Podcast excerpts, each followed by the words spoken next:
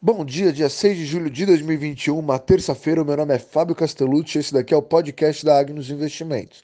No dia de hoje, o, o futuro do mundo inteiro está em queda. E ontem o Bovespa fechou em queda também, queda de 0,55%. Nova York nem abriu por ser Independence Day. Quanto à agenda de hoje, teremos o PMI composto nos Estados Unidos às 10h45 da manhã. No cenário internacional, os investidores seguem aguardando a ata da reunião do Fed, que deve ser divulgada amanhã, e a expectativa é que haja algum tipo de sinal de melhora econômica. As bolsas asiáticas fecharam em queda com a expectativa dos petróleos, que por sinal não houve nenhum acerto nas negociações, e ficou a perspectiva de aumento de 400 mil barris por dia. Isso quer dizer que ah, deve haver então um, uma redução no custo do barril.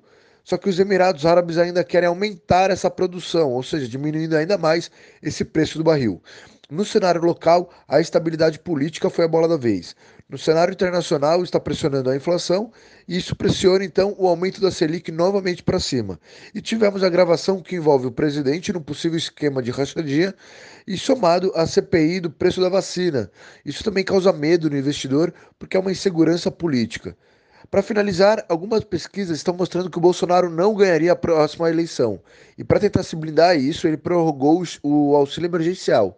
150 reais para quem mora sozinho e 375 reais para mães e chefe de família. Bom, as notícias foram essa. Eu desejo a todos um bom dia, bons negócios e forte abraço.